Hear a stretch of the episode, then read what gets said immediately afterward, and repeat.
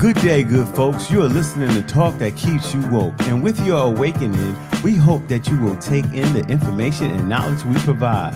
So make sure you like and subscribe while you hop on this ride as we inform, persuade, entertain, and engage in discussion. Welcome to Pot Liquor Podcast, which is knowledge to feed your soul. I make up one half of Pot Liquor. I go by Dr. A, the inquisitive one, a great debater, Mr. Slow Talker, a rhetorician, and an all-around nice guy, and a member of Alpha Phi Alpha Fraternity, Incorporated. The other half of Pot Liquor is my homie, my dear friend for more than 30 years, Kim Parker Jackson, Esquire, the legal one, Mrs. Creativity, never obnoxious, the gifted one, a terrific lady, and a member of Delta Sigma Theta Sorority, Incorporated. Well, we're back. Episode 35 for you. That's an achievement. How you doing, partner? Good morning, good afternoon, and good evening to everyone. I am well. My week was good. How was your week, Dr. A? It was busy. Had a little emergency on Tuesday, but I'm all good now. Everything is fine, back to normal, and I'm hoping to keep it that way. Well, that's good. As you can see, I'm still wearing my hat in honor of Breast Cancer Awareness Month.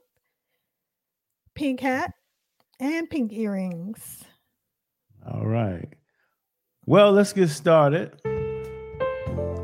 And those of you who know, we always start out with the wow for the week, which stands for words of wisdom. Here's an oldie but goodie. This is Brother Stokely Carmichael, a.k.a. Kwame Nkrumah, or better known as Kwame Nkrumah. Our grandfathers had to run. My generation's out of breath. We ain't running no more. Simply stating that, I don't know if this is the right word, cower or not stand up against the injustice, but that's what I think Brother Nkrumah is saying. He is saying that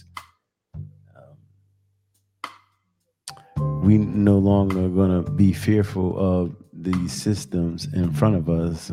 We're going to stand up to these systems and take down these systems. So today that would basically say, don't run from systemic racism, stand up to it and fight it.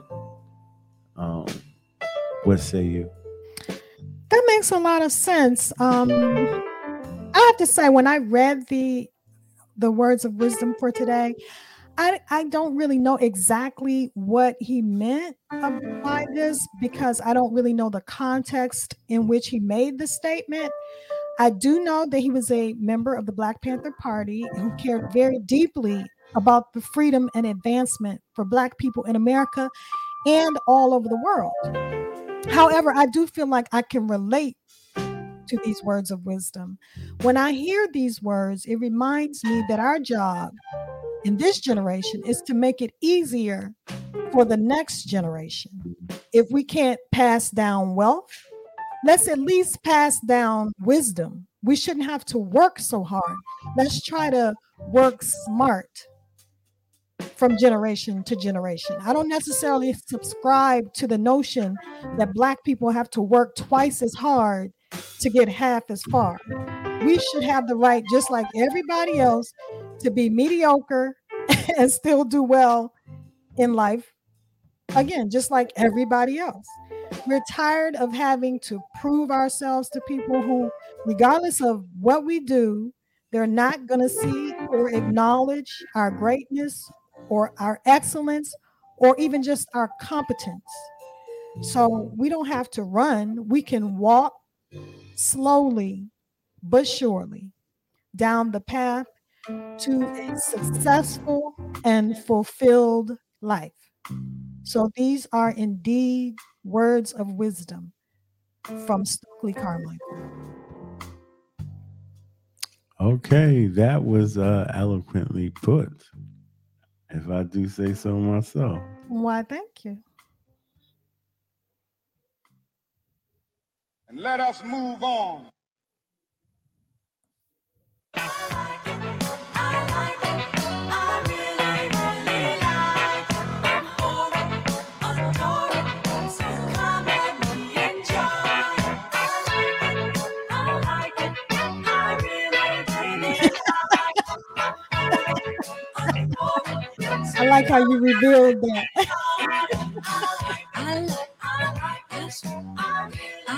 Okay, our first product of today is our first plug of the day is our product, and this is, I believe, it's pronounced Skira, because the accent over the E doesn't make it a strong Y sound; it makes it an eh sound. So I think it's Skira, if I'm pronouncing it right. This is a water brand that I've been drinking. Honestly, I like it basically because it fits good in my hand when I'm holding it. And it also has a bigger, what would we call that, open at the top, you know, so I can guzzle the water down quicker. These things with me, I drank this, unfortunately, in like a swallow. Wow. Yeah. So I can drink some water and down some water. But yes, this is good as spring water. Sometimes they have deals like 2 for $4. That's the one. That's when I really pick it up. And I have it in my car or on my person every day when I'm... teaching or lecturing. So yeah, pick up Skira. That's a pretty big bottle. How many ounces is that? So it's 1 liter, 33.8. 33.8. Yeah, that's a nice size. Yeah. And let us move on. Oh, what's going on? What's going on? What's going on? What's going on? Yeah, what's going on? What's going on? Okay, so what's going on? The first thing that we are looking at today is Michael Irvin. He settled his lawsuit with Marriott, and it said there are rumors that he received $25 million. It was supposed to be an undisclosed settlement, but I did read in 2 papers that it was $25 million. We just don't have the details of the settlement. The details of the settlement. We looked at the video, and the lady said, the accuser, I should say, said that he made sexual and some lewd comments. There's no audio on the video that we saw from the hotel. Yeah, right. He does talk to her. They walk outside into the hallway. He put his hand on her arm twice, and this is bothering me because they making it a big deal that he did that. And then he looked at her when she walked back into the room. I think I also heard that it was some comments like, that she said, he said something like, have you ever been with a black guy or something like that? And Irvin just denies that. He's like, I don't talk that way. Right. But he did say she bad. Now the other hotel employee heard him say that, but he smacked himself. Michael Irvin smacked himself in the face 3 times. You can see that on the video. So I don't know if I'm in the place where I can count that as admiration of her physical body or admiration of the conversation that went on. Right. So, but this was, I don't know, if he had said some comments that allude, then she would have something. So the court says he said, she said. And there's no proof that he said anything. Right. Yeah. I mean, I remember when we talked about this story, when it first happened, And I still feel the same way I did back then when we both were like, something just ain't right. Like it didn't add up. It didn't make any sense. So I'm actually very happy that he was exonerated here and his name has been cleared, because like I said, I knew from the beginning, from Jump Street, that just wasn't, something just wasn't right. And you could tell he didn't do anything, in my opinion, anything wrong, just like you said, looking at the video. It was like a 60-second conversation, and God knows what was said during the conversation. So like you said, her word against his.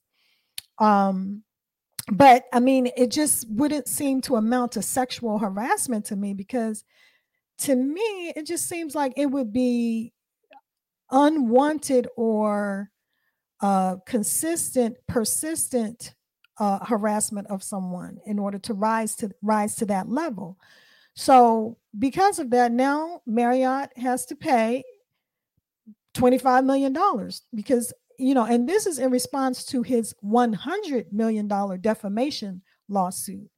And, but, you know, I think I'm happy that Marriott has to pay, but I think the accuser should have to pay personally as well, because this reminds me, it's similar to police officers who unjustly kill or injure unarmed citizens, and then the state has to pay a civil suit or civil settlement to the victims. It's, to me, if the police officers don't have, you know, to have to pay personally, they don't have an incentive to change their behavior.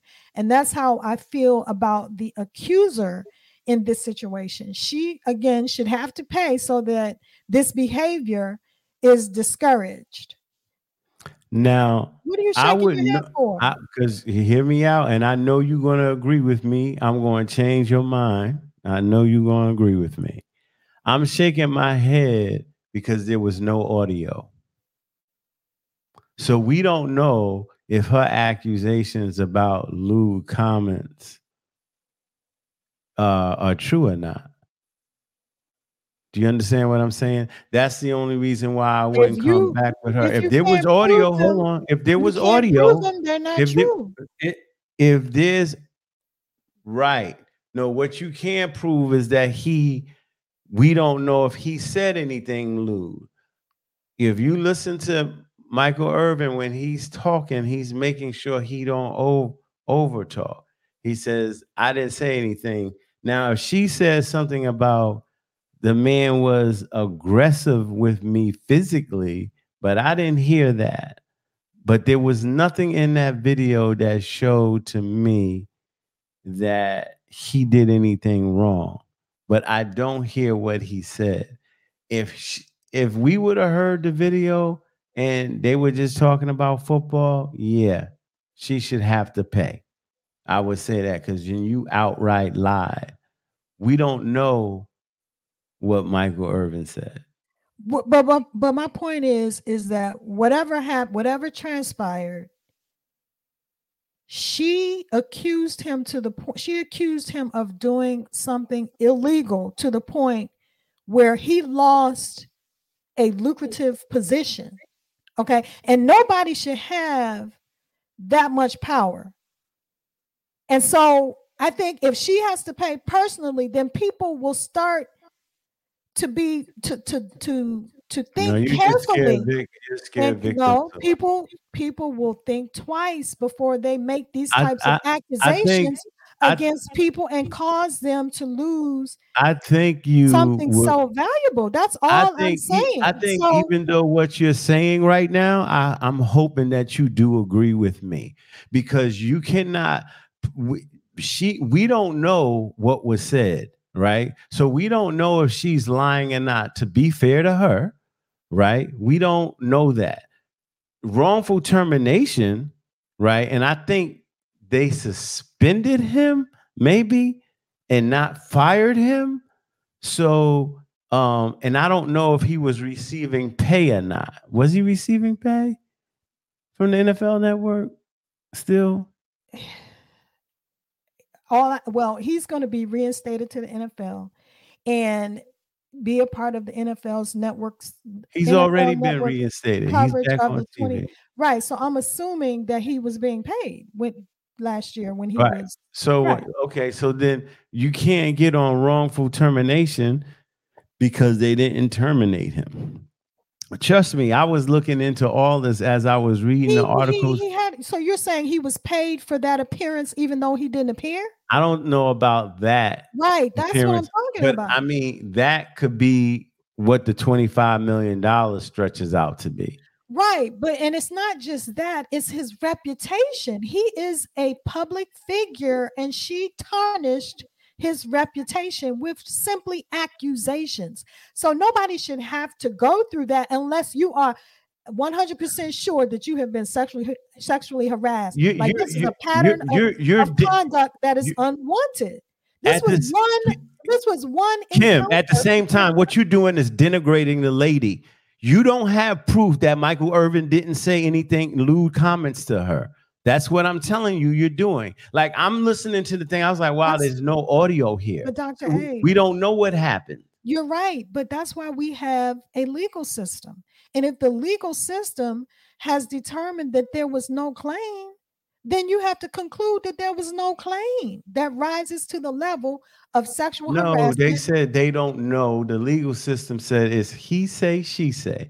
That means we can't tell which one is telling the truth. Okay, there is no evidence. But listen, if you, for example, she's working in that restaurant. If you remember how in the video, a guy came out and started clapping his hands. He was working in the restaurant. Seemed like it might have been her supervisor. You speculating, homie, no, and I ain't going to do that. That's what you doing. You're not listening to the point that I'm trying to make. Go ahead, make the point. The point that I'm trying to make is that I'm giving an example of what would be a more credible complaint. If you're working in the restaurant with, if she, for example, was working with a man who every day propositioned her and she didn't want those advances made toward her, then she would have to go to management, complain that she's being sexually harassed by someone that she's not interested in.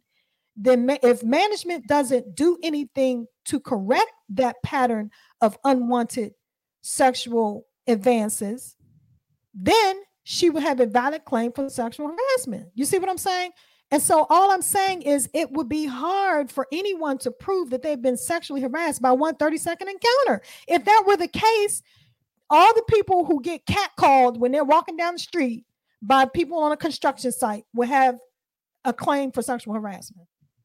Do you understand what I'm saying? That's all I'm saying. If people were around that heard what was said, then they can support her comments. So this person that's clapping, you know, I don't know where you're going with that. All I was saying, I was trying to use that as an example. I was just trying to say, for example, I was just going to use him as an example because he obviously worked at that restaurant that she worked at. So I was just going to say someone like him who works with her, if he had engaged in a pattern of unwanted sexual advances toward her over a period of time and she complained and nothing happened, then yes, that would be a more credible complaint for sexual harassment.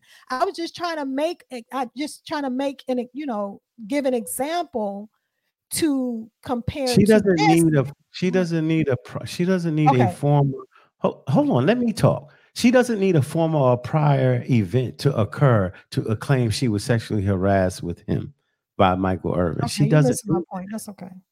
Okay, then explain your point. So for the listeners, because I didn't get it, maybe they didn't. All I'm saying, the bottom line of my point is that I believe that people who bring claims that don't rise to, who don't bring actionable claims against someone that could potentially ruin their career or something like that, they should have to pay for that. That's all I'm saying. They should be held accountable. That's a different conversation, though.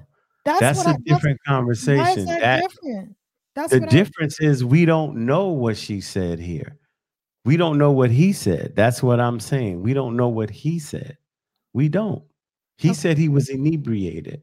He says, I don't talk that way. I guess what I'm saying. I guess what I'm saying is that if I'm on a jury that's hearing this case, and let's assume he says something lewd, like, have you ever had a black man or something like that?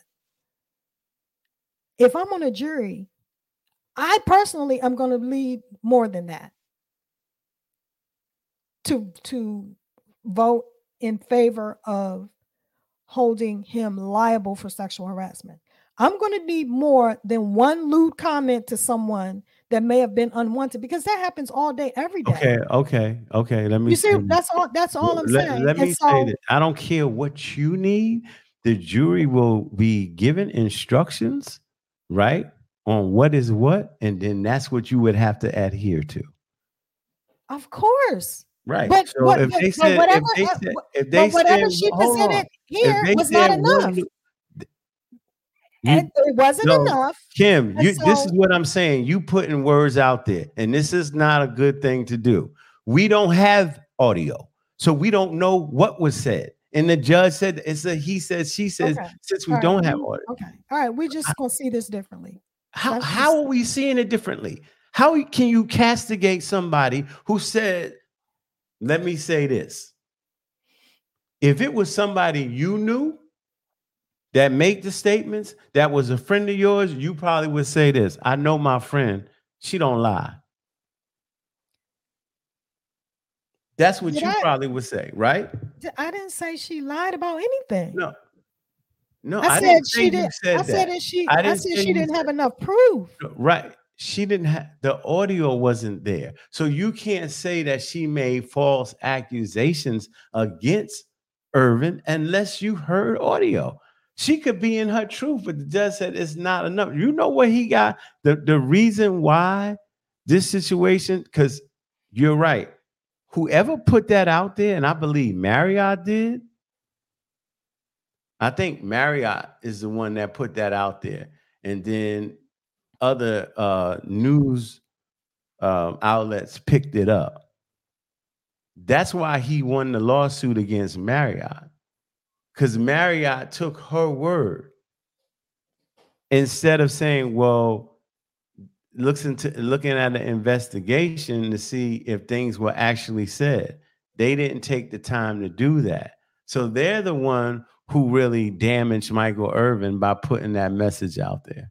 If I'm correct, because it wasn't, I don't think it was her. You see what I'm saying? I bet you if that were you in place of Michael Irvin, this wouldn't even be an issue. She was going after deep pockets.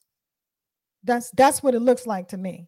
And I'm not, I'm not saying that what she said was, you know, what he's, I'm not saying that what she said, he said, is not true. I'm just saying that under the circumstances of their 30-second to 60-second encounter, I just find it difficult to believe that she had a valid claim for sexual harassment. That's all I'm saying. The tape was 2 minutes. And the legal system confirmed that for me. The tape was 2 minutes, and she told her bosses, uppers at the Marriott, what had happened. That's what. Okay, so are you saying that Michael Irvin lucked out in this situation, and he may have sexually harassed her, but there was not enough proof? So no, I don't do what you do. I don't. Okay, so what I'm saying is there's no audio to prove anything. But Marriott shouldn't have done what they did to Michael Irvin, and that's why they got punished.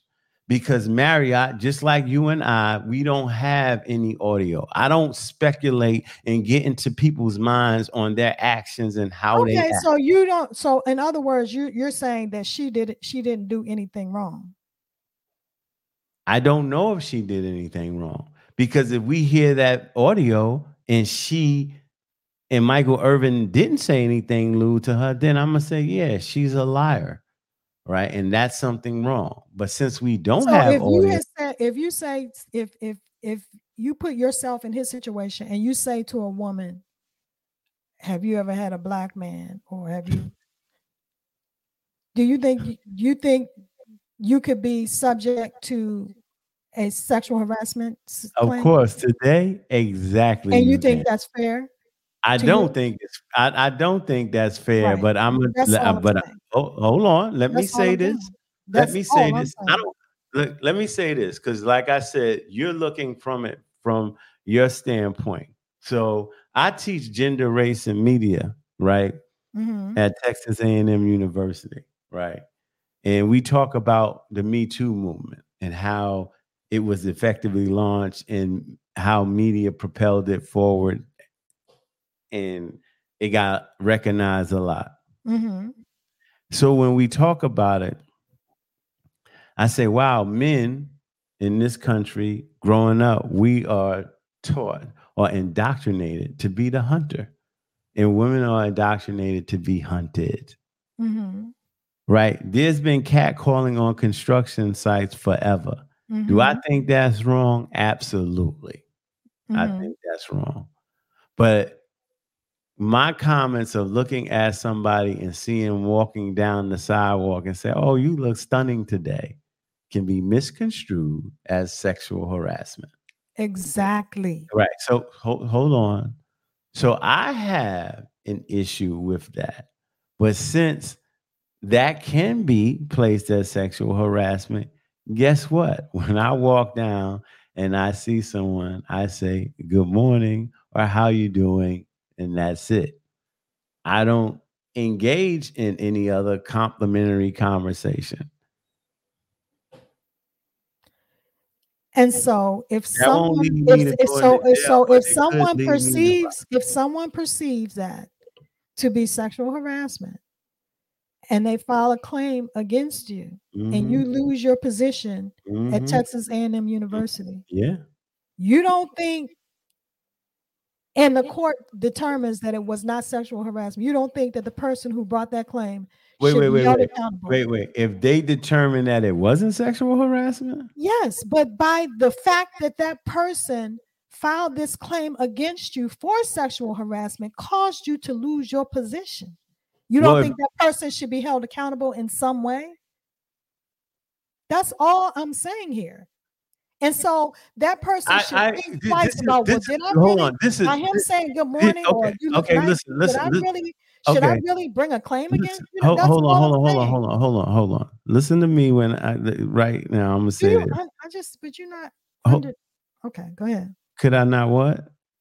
I'm just saying it just didn't seem like you're saying, okay, I understand what you're saying. Like, I'm not sure if you're getting what I'm saying because you're not. I do understand what you're saying, but I'm trying to give you the feedback. Like, you think things are black and white, and I'm telling you they're not. And you're making me throw this around. I'm a communication professor. So what I'm saying to you is if she thought she was being sexually harassed, how can we tell her she wasn't? Okay. All right. That's what I'm saying. And that's why I'm saying I see. Do I agree? Do I agree with it? No, I don't. If I say you look stunning in your dress today, I think that's a compliment. Right? Now, if they find out that what I said wasn't sexual harassment, this is where I'm iffy on it. Do we penalize her, right? Because what she believed sexual harassment was wrong. And then the impact on that is women who get lewd comments are never going to say anything because of this possibility of things happening. Do you understand what I say when I'm saying that? Do you understand the impact that it may have that women will not come forth anymore because this could happen? Oh, but do you understand, on the other hand, the impact that someone can have on your career? An accusation. I do. That can't be proven. Hold on. Let me say this. That can't be proven. Okay, go ahead. What I'm trying to say to you is I do understand the impact, but I'm telling you there's impact both ways. Okay. Let's leave it there. No, don't cut the conversation off. I'm not cutting it off. I'm just saying that's a point that we agree to. That is a point that we agree to. And let us move on.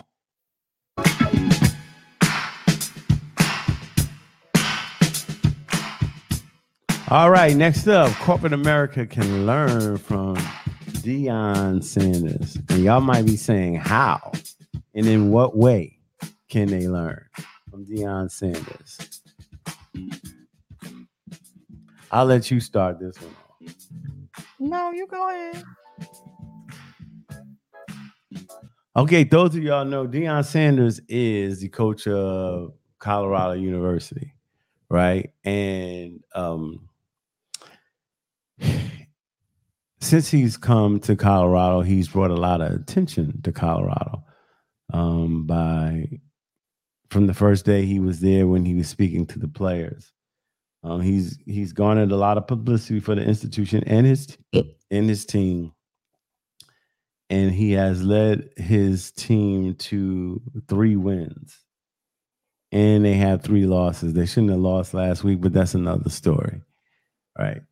So people are talking about his ability to motivate and bring confidence to these young men on the field. And from that, they're producing better than ever because they didn't think he would win more than 1 game. And he's already won 3, and then probably he's going to win some more and probably bring them to a bowl game for the first time. So people are suggesting that people who work in corporate America, who are bosses, who lead teams within their workplace, should pay attention to Deion's ability or look at his blueprint on how he gets younger folks, how he motivates younger folks to do things. What say you? I think it's great. I think it's great that he is getting this kind of recognition.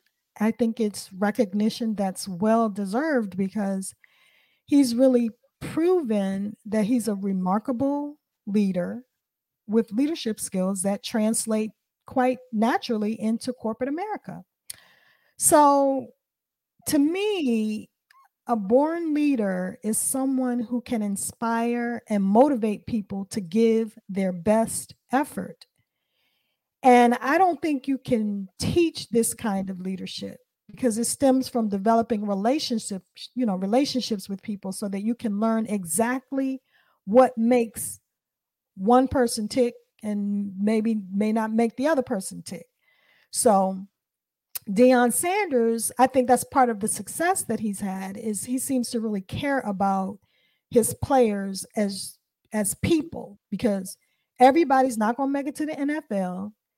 And for this, for those people, it's important, I think, for him to make sure that those people, develop into responsible adults who are equipped to live a successful life. And that starts with, for him, making sure that they graduate from college and obtain a college degree so they can live a purposeful, fulfilled, successful life. And it's not always when you're a leader, it's not always a one-size-fits-all approach. For some people, as a coach, for some people, you have to yell to get them motivated. Some people you can just sit down and have a talk with them and reason with them to sort of draw out their best maximum performance. And I think that's what he's been so successful at. I listened to, I don't know if you've seen Club Shay Shay with Shannon Sharpe. Yeah. Did you see his interview with Marshawn Lynch?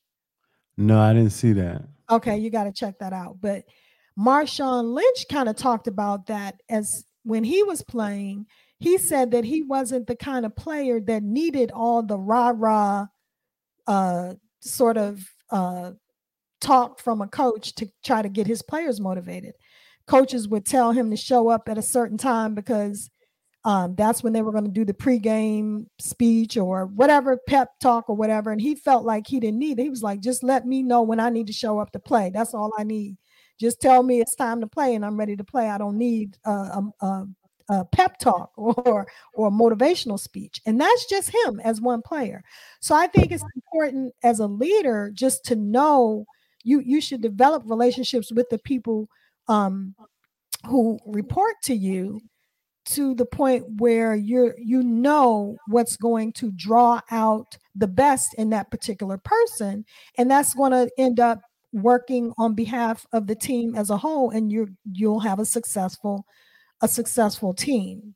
And so it's important, I think, to be a servant leader and provide your employees or your players whatever they need to give their maximum performance. And I think that's why people are paying attention to what Deion Sanders is doing. He's instilling a lot of confidence in people who may not otherwise have as much confidence. And another thing that I think makes him successful is he is a Hall of Famer.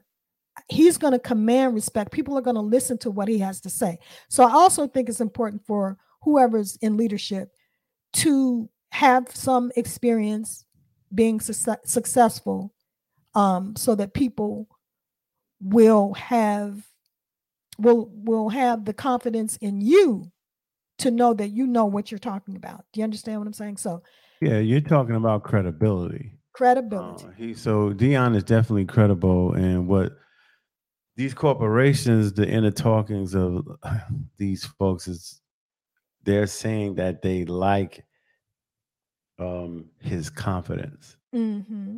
Mm-hmm. And they don't really always think it's inherent.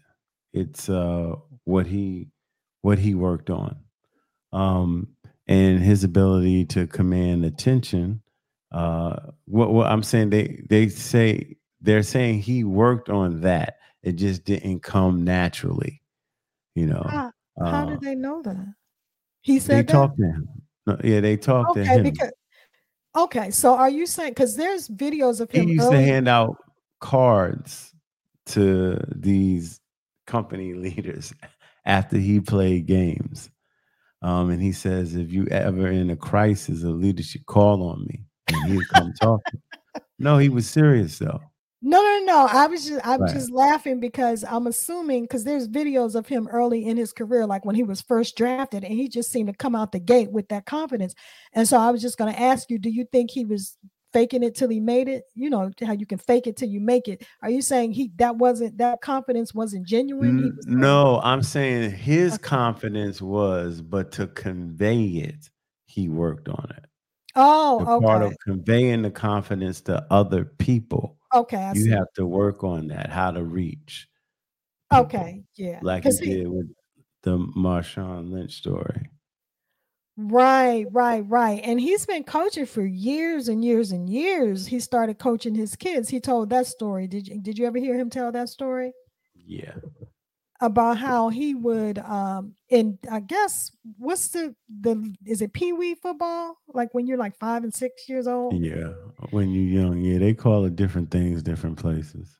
Yeah, and so he talked about how his sons, when they started playing, he would go to their practices, take them to practice, and he would be on the sidelines watching, and he would be like, "This is not how you do this." Like he felt like he was always correcting the coaches. And finally he said, you know what, if I'm going to have my sons playing football, I need to make sure that they're learning the proper way. So let me go out here and coach these kids. And that's where, so that's how long he's been at this. So I see what you're saying. Like there are skills that you can develop, but by the same token, I do think that there's such thing as born leaders.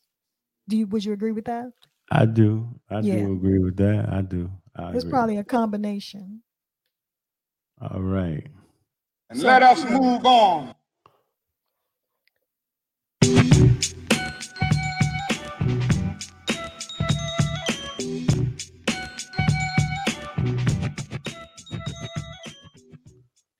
All right. So for the love of money. For the love of money. Yeah, so I can talk about this one if you want me to. Yeah, you can start this one. So guess what, guys? An $81 billion glitch. Engineers are investigating a banking glitch that triggered a total shutdown of billions upon billions of dollars in bank transfers in Japan. So this glitch began on Tuesday, leaving more than 1 million customers unable to move their money and affecting banking giants such as JP Morgan Chase, MUFG in Japan, and Mitsubishi Trust. So the system breakdown halted a staggering $81 billion in transfers, and it took more than a day for engineers to piece things back together. Now, at the core of this failure was an interbank communication system called Zengin, I think it. Yeah, Zengin. Zengin, Zengin. And so banks scrambled to process transactions with a backup system when this breakdown happened. So Japan's biggest bank, MUFG, said transfers to other banks initiated online and at ATMs and convenience stores were denied as Zengin worked to identify the cause of the issue and recalibrate the system. And so now they're focusing on ensuring that these kind of widespread failures don't happen again. This is very scary to me because... But it's not the first time it happened. This right. large amount, yes, but this is the third time it happened. So they're trying to put something together, I believe, where there's a backup just in case. Mm-hmm. It's not like folks, so I don't want people to think that folks lost money. They weren't able to transfer money, which could ruin deals and contracts and things of that nature. And maybe the money the people they're trying to transfer the money to, or the institutions they need to transfer the money to, need that money to disperse it out to employees or whatsoever. So I don't want to see, this is nothing, this is huge. But with technology, this is bound to happen. That's why they say you should keep a little money in the crib. And that's what I find so scary, though, because it's kind of like a double-edged sword. Technology is great, and it makes things more convenient. You can go online and just give people money, send people money, and it saves you a lot of paper. It saves you a lot of trouble of having to get to the bank and things of that nature. But on the flip side of that, these kinds of breakdowns can happen. And it's scary because what if you actually need to get your hands on your cash? This could really jam you up. And so that's what makes it scary. And also because all of this is electronic, when we get paid electronically and that kind of thing. So it's there could be a glitch and a mishap, and all of a sudden your bank account is wiped out when you need access to your money as, the most. And so that's why I say it's scary. This is just one thing that could happen with a computer glitch, but imagine all the other things that could possibly happen with a computer glitch. You see what I'm saying? So that's why I said this is kind of scary, again, a double-edged sword of technology being so convenient and improving our lives and helping us to do more in less time. But this is the price that you can end up having to pay for that convenience. It's almost like you need to take a picture of your account every day. I am not above doing that, and I have done that. Mm. So especially now, we're in wartime. We have wars happening in the world. You just feel like things could crash at any moment, and then you have these cyber criminals that can deliberately go in and try to jam people up. That's happened too. Yeah. Remember they held up the gas or oil or something, and people weren't able to get gas, and they held it hostage and and try to get ransom. Remember that? Mm-hmm. And I think they actually ended up getting that money. Remember? It was like $5 million or something. They had to pay these people to release the system and let people get gas again. Yeah, this is crazy. That's cybersecurity is a hot field that young people should think about going into if they're interested in technology at all, because I feel like you can make a lot of money. Can you imagine? There's a lot of students that are interested in that field that I teach. So that's a good field. They're way ahead of you. Let us move on.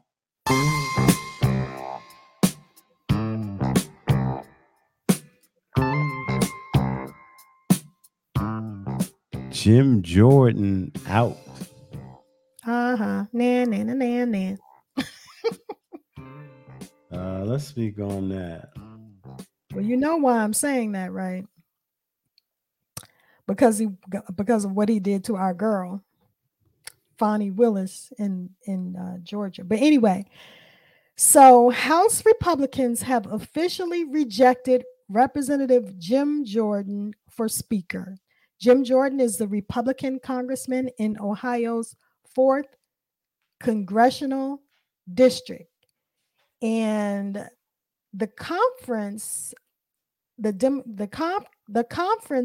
dropped Jordan as their nominee in a secret ballot vote behind closed doors on Friday afternoon after his speakership bid failed for a third time on the House floor. He's a three-time loser, you guys.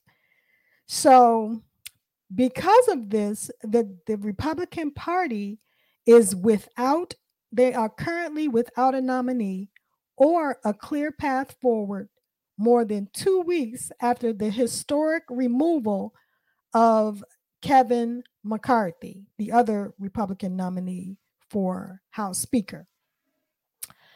So 25 Republicans voted against Jim Jordan, giving him just 194 votes. And he needed approximately 217 to win the speakership. So it's funny because with every vote, it got worse and worse. Like more people ended up voting against him. And this is, I mean, you know, like I said, I think that's exactly what he gets for trying to, for coming after Fani Willis, the attorney in Georgia, who is leading the prosecution against Donald Trump for his role in the January 6th insurrection. And he was writing her letters, trying to get information, and in my opinion, just basically trying to obstruct justice and disrupt her prosecution there. And again, you know, one Democratic congressman from California, his name is Pete Aguilar. He listed all the reasons why Jim Jordan shouldn't be Speaker of the House, including the fact that he, in 16 years of being in Congress, has not passed not nary a law. And that's basically what they are. They're lawmakers. And he has not passed not nary a law. And of course, this is not the only measure of whether you're being an effective congressman, because you don't necessarily have to pass laws. It would be nice if you pass a law to make life better for someone, but you don't necessarily have to, because, you know, laws can be useless. But you would hope that as a lawmaker, you could come up with one law that can make people's lives better. But let me play for you the video. This is just under a minute, outlining all the reasons. This is according to Pete Aguilar, all the reasons as to why Jim Jordan should not be nowhere near the speakership of the House. When wildfires ravaged the West, destroying homes and businesses, and those residents needed disaster assistance, he said no. When the Mississippi River floods devastated the South and communities across state lines needed Congress to act, he said no. When our veterans were suffering from disease and dying as a result of their service to our country, and Congress passed a bipartisan solution, he said no. When our ally in Ukraine looked to Congress for additional support to help defeat Putin, he said no. And just before Hamas's brutal terrorist attack on Israel, he said no to fully funding military aid for our ally. This body is debating elevating a speaker nominee who has not passed a single bill in 16 years. And those are all the reasons why he is not the Speaker of the House. Yeah, I think that's enough said about him. When I see him, I think Jim Jordan is good at just tearing down people. And that doesn't sit well with me. So after I found out he's not really doing anything to improve situations, just trying to tear down situations, he kind of let me know what type of politician he is. Exactly. So good riddance. Bye. Hit the road, Jack. And let us move on. All right. Don't stop now.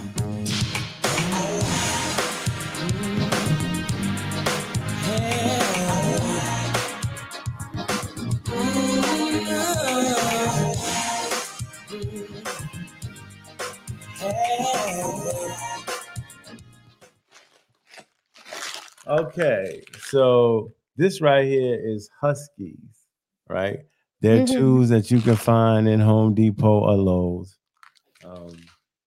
And they have all sorts of things, from nails to tape measures to wrenches to drills and things of that nature. And it's definitely a brand we use around here. I just have the stuff I have is too big to bring into the room.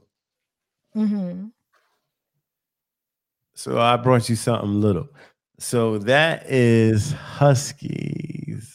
Do you have a chainsaw or something you want to show? No, I ain't cutting down no trees. But I have drills. You got one of them the riding lawnmowers? You got one of those? No, I don't have that. I don't think they make that. I think they make tools. Okay. And let us move on.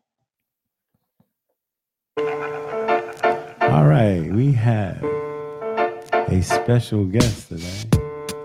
Don't forget the applause. She has been with us before. This is Dr. Renee Carr. Hi, Dr. Carr. How are you? Hi, everyone. How are you doing? I thought you forgot about me. Of course not. No, sometimes we just run late because our conversations can get a little heated. Okay, and but that's always good. We throw time out the window then. So before we start, I want you to tell our audience a little bit about yourself. Well, I'm Dr. Renee Carr. I'm a political and corporate advisor. I'm also a psychologist. So what I do is I apply psychology to help persons at the state level or federal level make social issue decisions. And I use that based off of just the science of information rather than personal biases. I also help these lawmakers, as Kim said, to make the decisions based off of what would be authentic for either their brand or for what they really want to do for their constituents, and to help mediate so that they can get over egos and just focus on the solution rather than we're just making a responsive action. So I also help with the, psychological part of the political leaders, as well as helping those leaders make those social issue decisions. Okay, so today we have brought Dr. Carr on to talk about Black conservatism. We have from Clarence Thomas to former Republican nominee Herman Cain, Larry Elder, Candace Owens, a great deal of African Americans who are Black Republicans, Black conservatives. And we just wanted to have a little discussion on that because, truthfully, I find it A-okay to be a Black Republican or a Black Democrat or a Black Independent. I think that sometimes we get frustrated with folks who don't feel like they're going the way of the Black. That's what I call it. Like, you Black, how can you vote that way? What'd you say? No, I was just repeating what you said. Yeah. You Black, how can you vote that way? You Black, how can you vote for him? Mm-hmm. So we're just going to have a discussion about conservative. And I brought on Dr. Carr because I think she has a good amount of information, and I like her opinions. Mm-hmm. I debate with her sometimes, but I like the fact that we're not a monolithic people. So we're diverse in thought and in action sometimes. So what do you say, Dr. Carr, when you hear African Americans lambast Black conservatives? Well, I would say that it's more of, if you're going against a particular group by putting everyone in a group and saying that we have to all be Democratic or we have to all vote one way, then I would just help them illuminate their thoughts and see that, well, you're still thinking in a biased way because you're assuming that one political party can embrace or understand all of the issues of the Black community. So it may be that you're focusing yourself and putting yourself inside of a box. And so what are you limiting yourself also from learning by bashing a conservative or a Black Republican without actually saying, well, what are your motivations for voting a particular way? Mm-hmm. Okay. Well, how do you typically help your clients? Would you work as part of a team that is trying to accomplish a goal, or do you work one-on-one with people to help them, as you say, pass laws that align with their brand or their political brand? So I work in both ways. I work actually in three ways. So one, I may work just one-on-one with the elected official or the high-profile CEO about a social issue for which they are considering lobbying or voting for themselves or making a behind-the-scenes deal with their other political colleagues. I may also work with a political team to help them understand whatever that social issue is and to then make that informed decision on why they're going to vote for or against, or what nuances they may need to include in their introduction of legislation. Or third, I may come in as a crisis expert, meaning something socially has happened, and how do we best respond to that in ways that will emotionally touch the voters or constituents or the general public, but help them to understand an issue, but without creating more alarm, or to just create cleanup for the optics of what has happened for that crisis. So it's the psychology of perception of that social issue along with the social issue itself. Okay. So would you be offended by the term spin doctor? No, because people have said that, or they would say, oh, so you're like Olivia Pope. But I've also heard, yeah, you're Olivia Pope. If you were Olivia Pope and Oprah Winfrey's sister. So it's kind of like a combination. So Oprah Winfrey, as far as I'm going to actually find out the underlying reasons, the emotional or the personal reasons, along with fixing an issue. But my goal is I fix the issue from a root cause analysis rather than just covering it up. And I won't work with individuals who are only interested in just covering up an issue, but not actually having true change.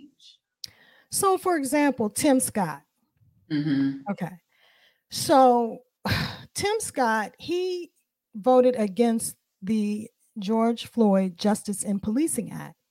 Mm-hmm. And it came across as if he supports the police unions, as if he wants to give cover to rogue police officers who may kill or injure unarmed Black people unjustly. And so I don't know, like, how would you help someone like him who, I mean, as a presidential Republican nominee, he's not doing very well in the polls. And when I think of Tim Scott, all I think about is his sort of consistent drumbeat of, we can all be successful in America because I'm a Black man whose grandfather picked cotton, and now I'm a, senator in America. And if I can make it, every Black person can make it and pull themselves up by their bootstraps. Now, how do you make that, if he's your client, how do you make that palatable to people who just that does not resonate with them? And number two, how do you explain you didn't vote for the George Floyd Justice and Policing Act, and you're a Black senator who has the power to do so, to improve the lives of Black people in America? So it appears for Tim Scott that he would be the embodiment of Black persons who don't support Black Republicans, because he would be the stereotype political Black on the outside, white on the inside, and focusing on distancing himself as much as possible from Black persons who are not going to benefit him, or to who he may think would be a negative reflection on who he is. And so, I'm sorry, let me interject. You said that he would be a person that would not vote for Black Republicans? No, I said he would be a person who would be like the stereotypical version of when people say, this is why we don't support Black Republicans. Okay. He would be that poster child. Okay. And I say that because he disregards, for the sake of his self-identification and his self-ego, he psychologically, as well as personal profile, he distances himself from the average Black or brown person, because that would then have a negative reflection on who he wants to appear to be. He wants to appear to be to his white colleagues as someone who is not those kind of Black people. Mm-hmm. And so for that reason, from a psychological perspective, if I chose to work with him, that I would work on the reasons why you are engaged in a form of political self-hate. And then I would go, okay, well, what caused you when you were younger, or what caused you in your social sphere to feel as if you had to be better than the average Black person, or that you could be the poster child for the good Black boy?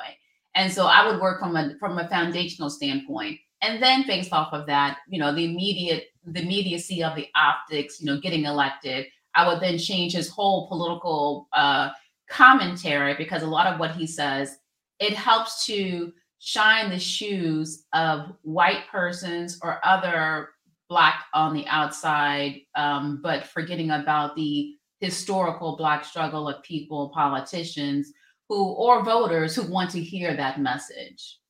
Okay, so this is, I don't want to use the word shocking, but as an entrepreneur and somebody is running a campaign, you're only going to work with people who are in line with your political thought? No, I work with people. I would let Tim Scott, if he wanted to be, I get what you're saying, self-loathing.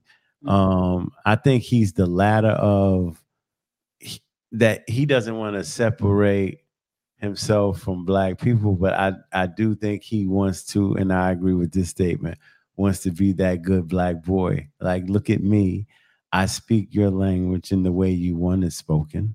Right. I conduct myself in the way that you appreciate, and it is very less threatening than other folks that look like me that are part of a greater community that I'm in. So I get that part because Kim and I have spoken before. To me, Tim Scott is running for vice president.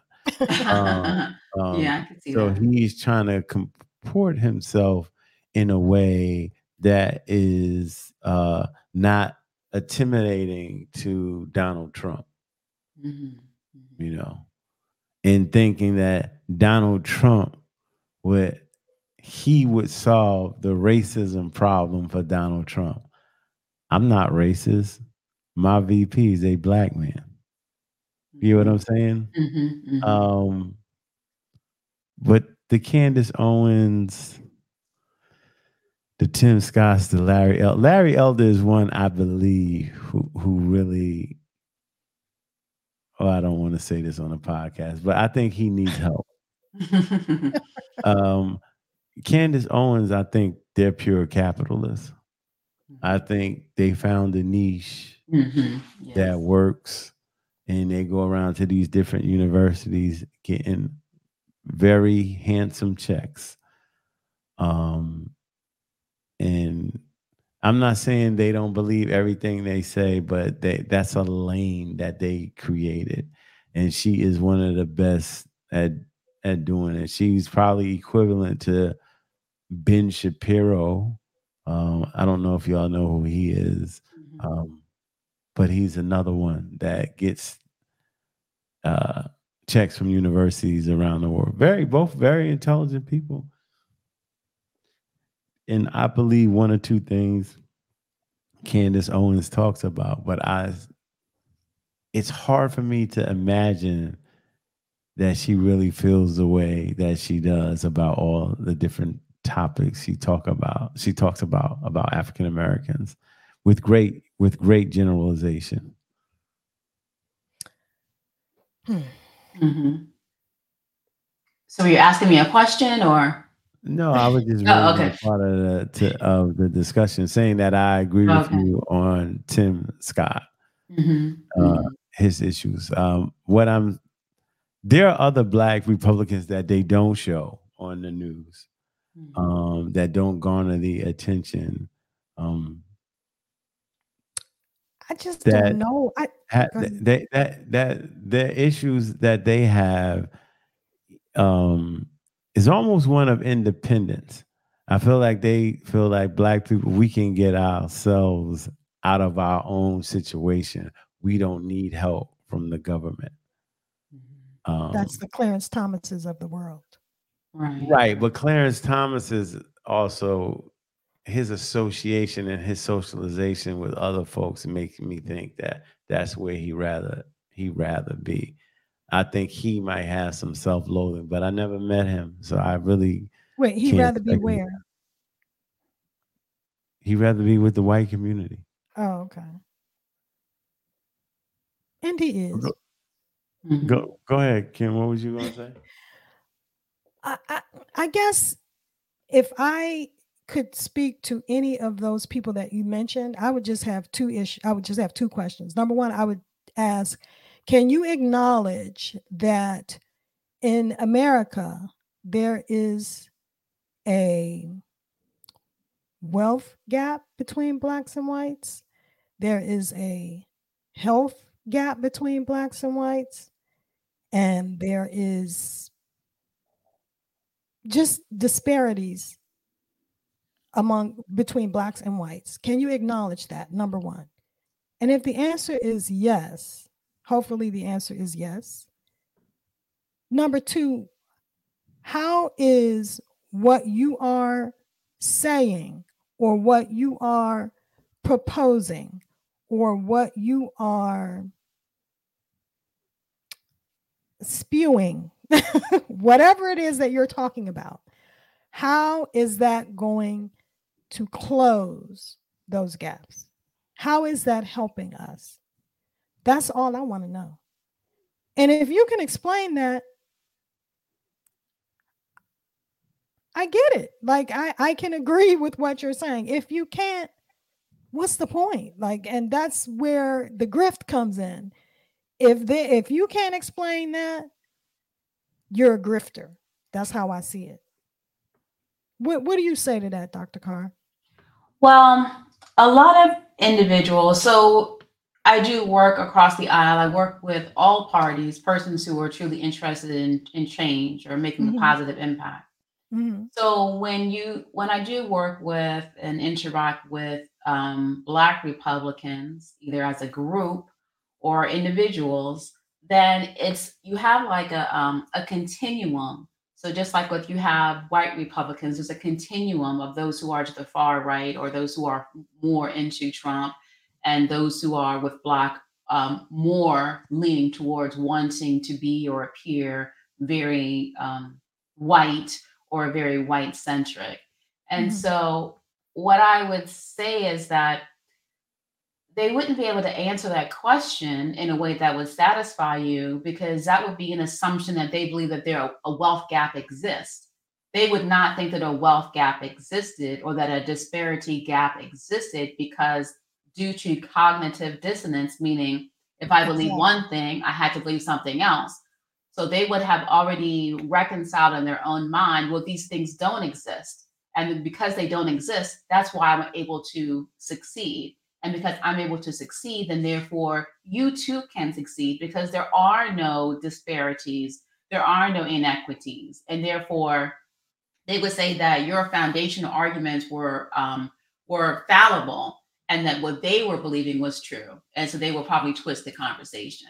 Mm-hmm. Right. And therein lies the problem. Okay. Mm-hmm. Well, right. I'm going to say this. I think Tim Scott and Larry Elder would respond that way. But I think Candace Owens and Clarence Thomas will have a response to what you say. I thought Dr. Carr was going down this avenue. She didn't, but I am. I'm going to say that they would say, in most indeed, there's a wealth gap. But they will say Negroes are the problem and up because of the wealth gap. You're not doing what you're supposed to do. If you were acting accordingly and pulling yourself up, like you said, they're saying by your bootstraps, there wouldn't be a huge wealth gap. You know, we can close that. And they do have some merit to their conversation, because they're about respectability politics. That's what they are about.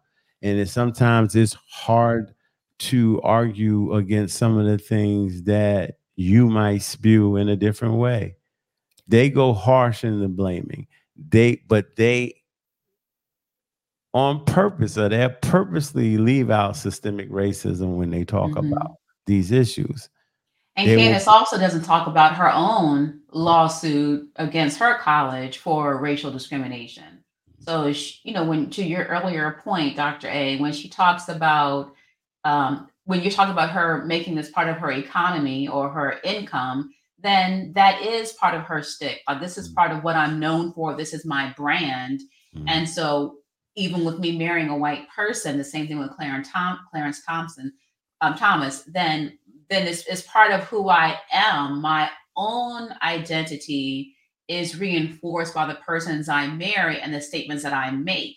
And so even if I feel disgust or disdain for myself when I lay my head down at night, I see the other benefits, which would make me want to stay with this argument. Exactly. I agree. I agree wholeheartedly. And also, she, like I said, this is what they know. This is what these, if she came to my school, well, not Texas Southern, but if she came to Texas A&M, she'd be a hit. Mm-hmm. She, Candace Owens, she would be a hit. But see, I hear what you're saying, but you're talking about personal responsibility when those people would say, I acknowledge the gaps, but you're the problem. You need to take personal responsibility for where you are in life. Yeah, but I would argue, that it's twofold. It's personal responsibility, but it's also public policy. So my question is, how is in the case of a Clarence Thomas or a Tim Scott, where you have the power to influence the public policy, to change the public policy, to implement a public policy that is going to close that gap, and you don't do it? That's the part I just need help with understanding that. Like, how is that helping us? And that's where I am with it. So Dr. Carr would have to be a miracle worker to spin that.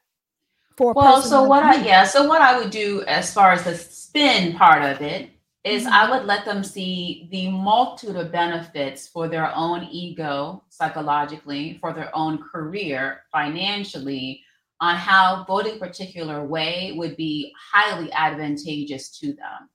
So I'm a female. And so when I work mainly with men.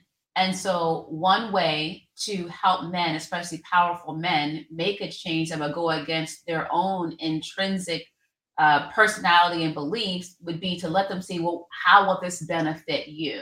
So the way that I would spin it, what I would focus on, let's see how this can highly benefit you in ways that will last long beyond your political term in office.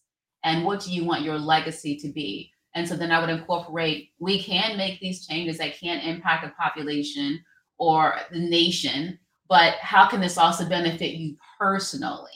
And so that's what I would focus on, how this can be a benefit to you. And so if I were to work with Tim, then it would be on what we can change to make you look good. Okay. Whom though? Look good to whom? Because to himself. So okay, I focus on the ego, their psychological ego as well as their political ego. So I'm going to focus on, okay, well, you're a high person of power. You're a high profile person. You want to keep that high profile status. And you also want to be able to keep your credibility or notoriety. And so my solutions would be, I'm going to help the society by helping this person who is self-centered see even more self-centered value in helping other people. Okay, so that you think that would have caused Clarence Thomas to vote in favor of affirmative action and not against it? So that would be a different situation because Clarence Thomas is already believing that he has achieved the greatest level of success, yes, that he is the golden child, and that he is very powerful, so much so that he will blatantly and publicly disregard his own behaviors or what rules are or decorum for taking gifts or refusing gifts, because he believes he is above the fray and he believes that he can make exceptions because he himself is an exception. So he's a person with whom I would not work because I could make no meaningful change in his mind. He is very happy with who he is and how he is as a person and as a political leader. Okay. Well said. So we're going to get you out here on you telling us a little bit about your podcast, or at least one of your podcasts.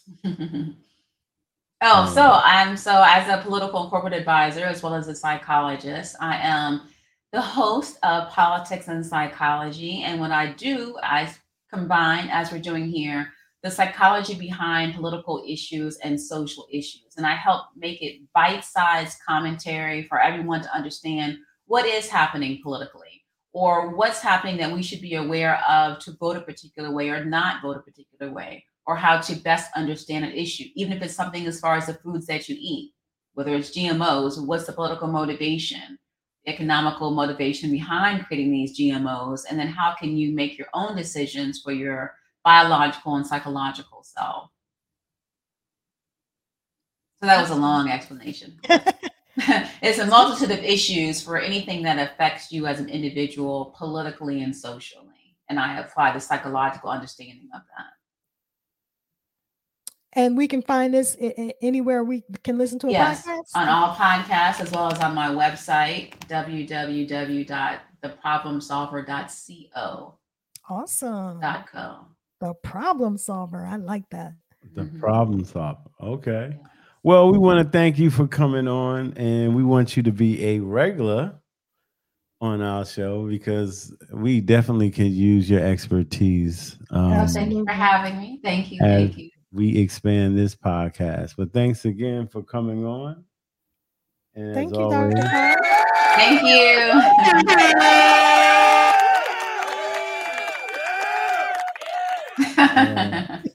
Take it easy. All right. Talk to you later. I love that. She's great. She's excellent. Yeah. Mm-hmm. Fellow Morgan State. Also, she is your soror. Cool. Yeah. So,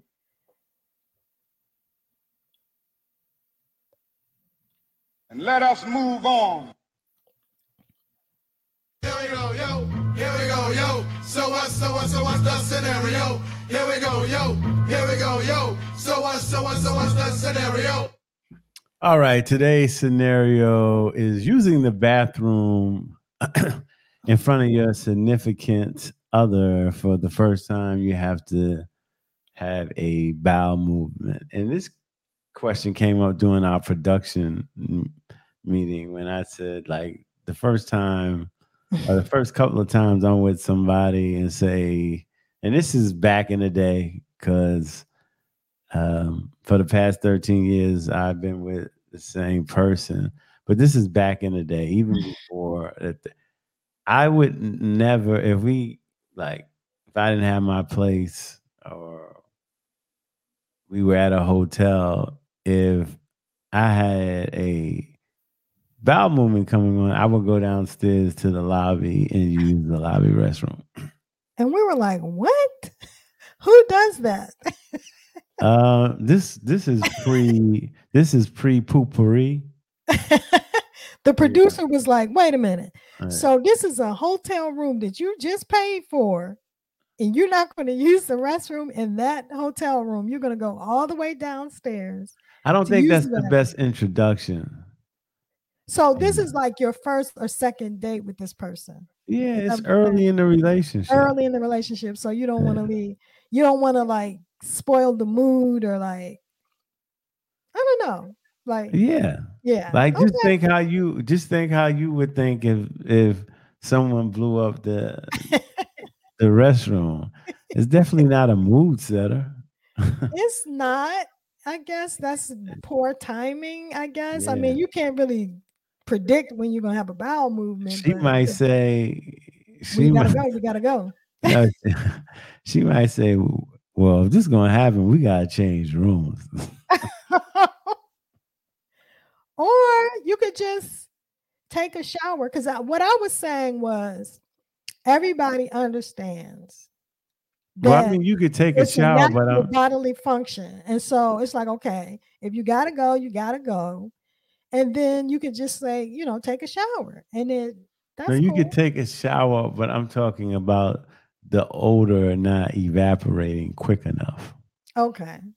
And not saying everybody thinks, they poop might smell like roses, but we all know that's not true. You can turn on the exhaust in the bathroom and spray the spray. Well, there's different ways you can do it, or you can carry. Or light a match, smoke a cigarette. Yeah, you can carry yourself down, get on the elevator, go from the 5th floor to the 1st floor. So what are you saying to her? Are you saying, I'm gonna go get a Coke? Are you saying I just gotta run downstairs to the lobby real quick? And if she wanted anything, I said, you need anything? She says, yeah, I'll bring it back up. Okay, I'm not mad at that. That's what I would do. Now, I'm a man making that statement. Let's hear from a woman. Well, because it's really a question is when are you first comfortable of the power movement, and I think that's when relationships start. Right. I think your first argument or disagreement or your first bowel movement in front of your person. Or if you have to pass gas or something like that. Yeah, I hope you walk away when you do that. Sometimes it'll slip out and you don't know. If it slips out, that's fine, but I don't ever want you don't go like wah. I don't ever want my significant other to be comfortable passing gas around in my presence, like rearing it up. If you can get away, get away. Right, I get it. That's fair. That's fair. Even if you've been with somebody for 25 years, you're not going to smell nobody's. Yeah, gas. You sitting over there eating your food, and then you hear some noise coming from the rectal area. You just like, oh no, what's going on here? Look, that'll be the oh hell no for the day. Oh exactly. Hell no. Exactly. That's exactly what it would be. But then, you know, some couples get comfortable to the point where they can actually use the bathroom with the door open with the person right there, and they're having a conversation. Like, that's I mean, I'm sure you and I are at that level with our significant others, right? Where it's like, okay, so what we gonna have for dinner, and you sitting on the toilet, you know, So, no, but I do, you know, I get that you don't, you want the atmosphere to be, conducive to having a romantic evening or what have you. But, you know, I watched this show called, I actually watched Keeping Up with the Kardashians. And this was an episode when Khloe was married to Lamar. And I remember that he said on camera, he basically said that he never saw her poop.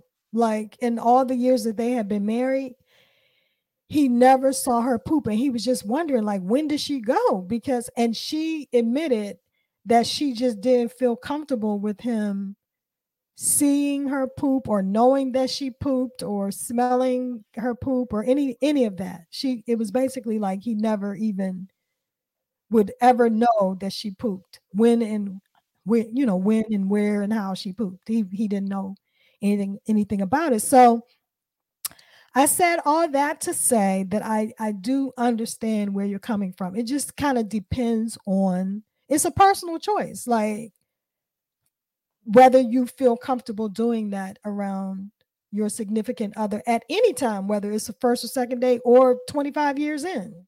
You know, it just, some people are not going to feel comfortable doing that. So I get it. I'm not mad at you, Dr. A.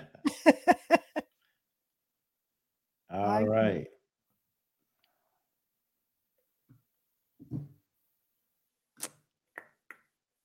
Got anything else to add to that? No. And let us move on.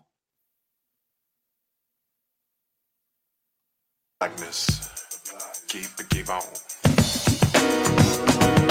Never say God. Keep on. Darkness. Keep on. Never say God. Keep on.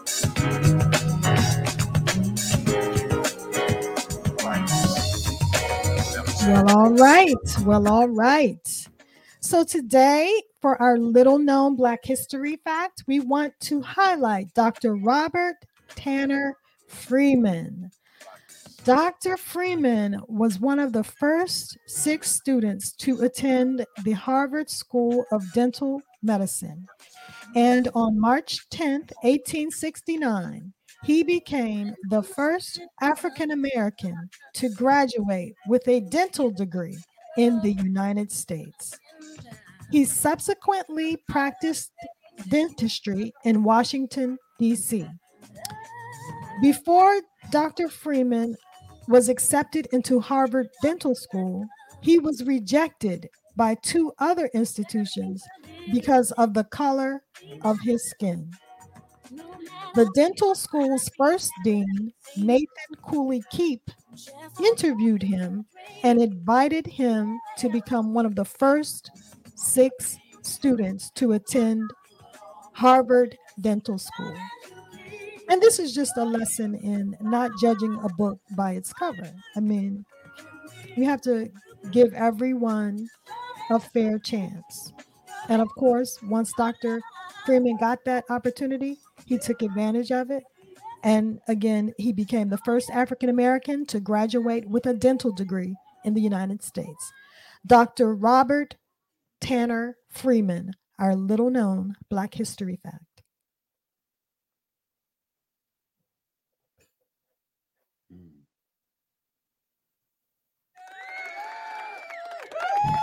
Kind of late with the applause. All right. Handsome man, too.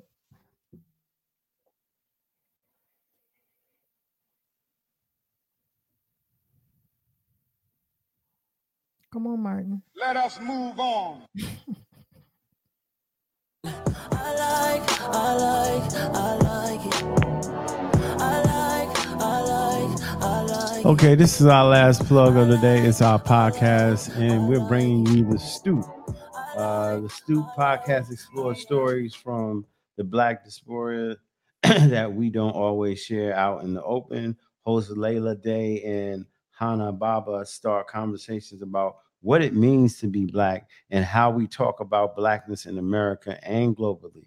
It's a celebration of Black joy in all its diversity with a mission to dig deeper into stories that we need to talk about. This is The Stoop. So check out their podcast on all platforms.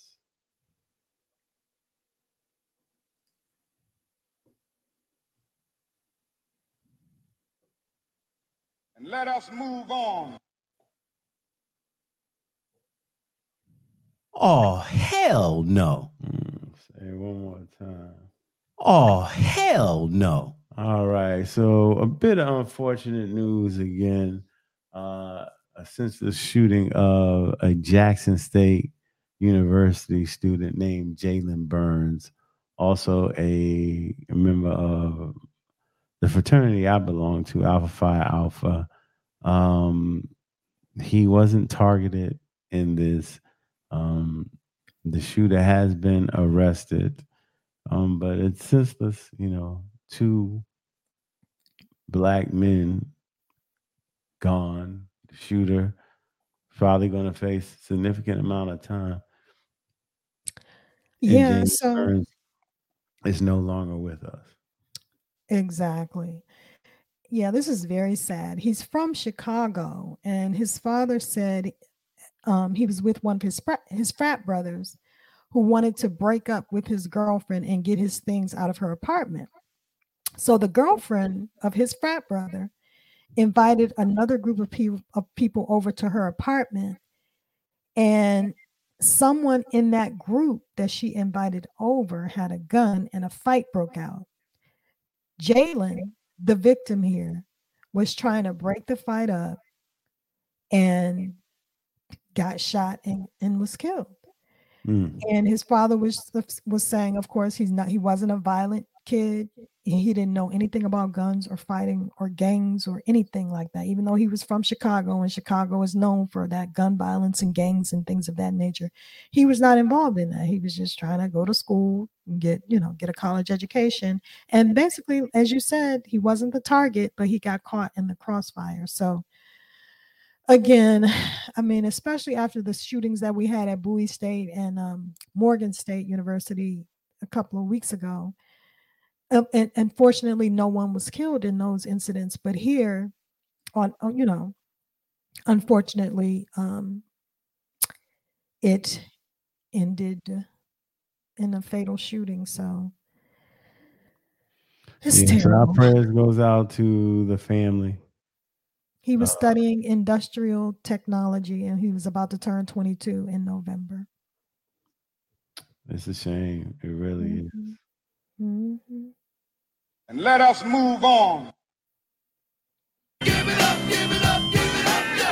Give it up, give it up, gotta give it up. Give it up, give it up, give it up, yeah. Give it up, give it up, gotta give it up now. Give it up, give it up, give it up, yo. Give it up, give it up, gotta give it up. Give it up, give it up, give it up now. Give it up, give it up, gotta give it up.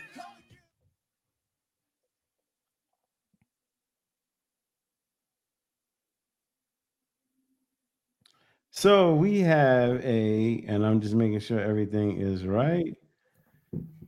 For the first time, I think her name is pronounced Jare Ejelana. She is voted the most beautiful girl in the world.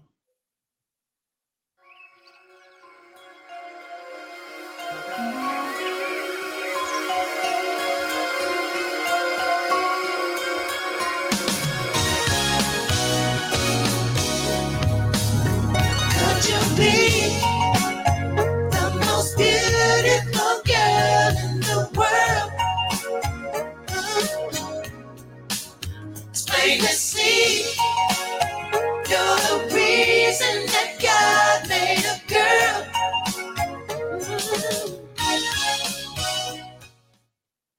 All right. So it was only appropriate that we played Prince's song on that. And do you have anything about Jare? All I can say is she really is absolutely breathtakingly, stunningly beautiful. I mean, she has the most beautiful, clear chocolate skin. Her eyes are actually blue. I don't know if you guys have to see the picture of her that Dr. A put up. Her hair is beautiful. It's curly and reaches towards the sun, as many of our hair does.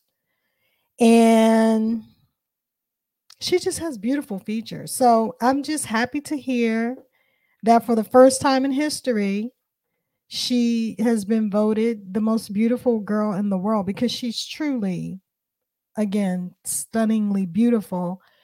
I mean, I almost thought she was she looks like a living doll. Yeah. So it says an unprofessional model took a photo shoot in a studio and it caught the world's attention. Eventually, Yahoo's Lifestyle named her the most beautiful girl in the world. Jare's doll-like shots got everyone appreciating the little girl's natural beauty. This was after her photographer shared them on Instagram social platform.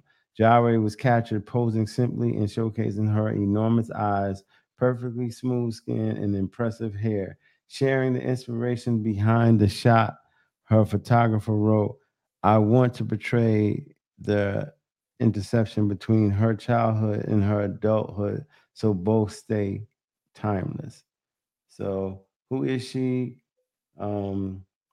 She's born in Lagos, Nigeria.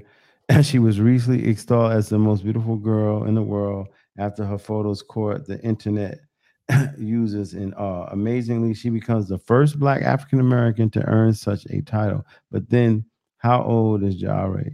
The beautiful damsel is 7 years old, and she was born on the 1st of January in 2014. So she is a Capricorn, and, you know, they said even without makeup, she is beautiful. Gorgeous. So just gorgeous. Applaud her.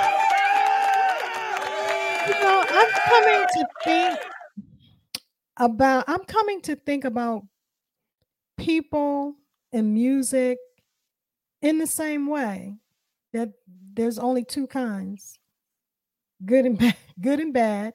And I will say the same thing about beauty to me.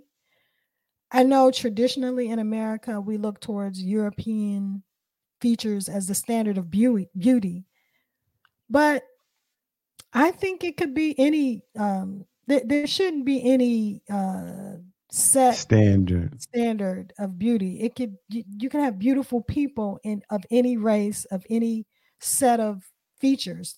That's really just how I feel about it. And it's the same with music. It's good music, bad music. Not necessarily that, you know, one genre of music is better than another. It's all personal preference. And I, for one, as a music lover, can love music of any genre as long as it is good. And I can similarly acknowledge the beauty of an individual regardless of race, creed, or color. Or size. Okay, well said.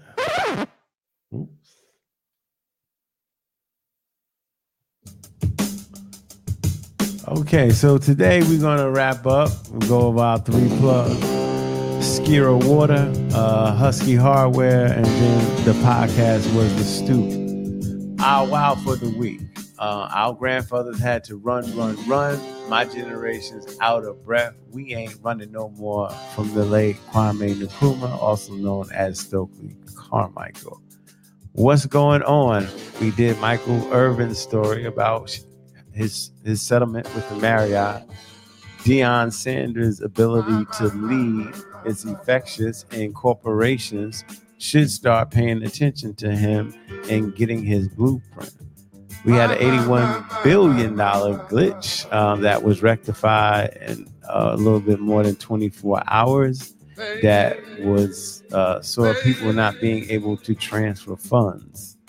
Our scenario was using the bathroom, you know, in front of your significant other for the first time. How do you avoid that, or do you not avoid it? Our special discussion was around Black conservatism, and we brought in Dr. Renee Carr.